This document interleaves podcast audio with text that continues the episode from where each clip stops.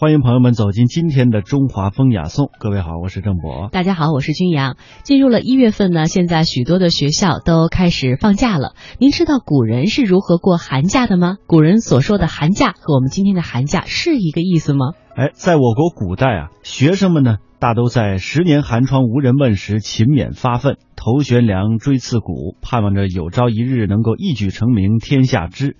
但是呢，为了张弛有度、更有效率的学习，也为了照顾外出求学的学生们的思乡之情，这假期可以说是必不可少的。汉代以前的假期是非常少的，据记载呢，官员们只有到了天气极为寒冷的时候才能休息一下，那学生们恐怕也只能是此时才能享受到几天的假期。不过这虽然寒假有些短暂，但是总比没有要好得多。然而到了汉武帝时期呢，官方开始创立太学，这才有了比较正规的假期。当时学生们的假期主要有这么四种，就是节假、旬假、田假和寿衣假。哎，节假比较好理解，就是每逢重大节日的时候放假，有的时候一两天，有的时候三五天。这旬假呢，就是每旬放假一天，类似于现在的这样的一个周末的概念。那田假的时候呢，定为一个月，哎，定于每年的农历五月。主要是让农村的学生们回家干些农活，相当于现在的暑假。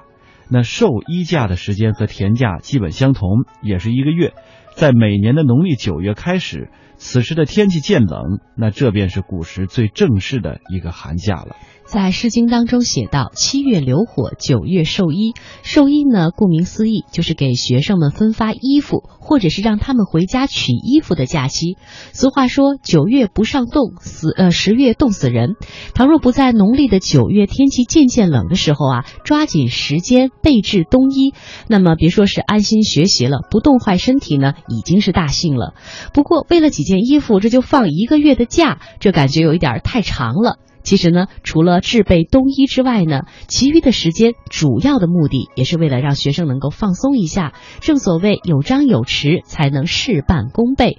刻苦勤奋了半年，早就已经身心疲惫了。这个时候放一个长假，让学生们养精蓄锐一下，与亲友们聚一聚，以便来年好好学习，天天向上。对于一些家境不太好的学生来说呢？这个寒假也显得格外的重要。假期一开始呢，这些学生就抓紧时间往家里赶，备好冬衣之后，他们要立刻投入到勤工俭学里。书画好了，便在街头摆一个书画摊儿；文笔好的呢，在衙门口代写一些公文诉状。总之啊，是想尽一些办法赚取一些钱，以便下一学年的学习生活费用。所以呢，虽然古人放寒假和我们今天放寒假的时间不尽相同，但是都有休息、养精蓄锐、会亲访友的意思。然后呢，开始下一个阶段的学习。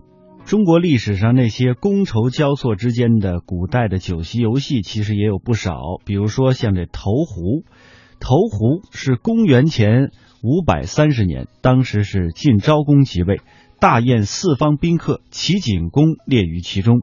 这席间呢，宾主尽兴，兴致盎然，于是就玩起了一个小游戏，以以助酒兴。这个游戏呢，要求宴会的嘉宾分别将无足之箭，足呢就是箭头的意思，哎，无足之箭投向不远处的特制的投壶。这个游戏呢，就叫做投壶了。投壶就是很早出现的这个席间啊，尤其是酒席之间助兴的一个小游戏。当然了，也少不了歌舞来助兴，历酒香茗。美食佳肴永远是宴会的主角，但是古人并不满足于单纯的美食啊美酒口味上的享受，管弦重磬、轻歌慢舞则成为古代宴席主角之外不可或缺的最佳的配角。所以舞蹈啊是人类最早最早的这个艺术形式之一。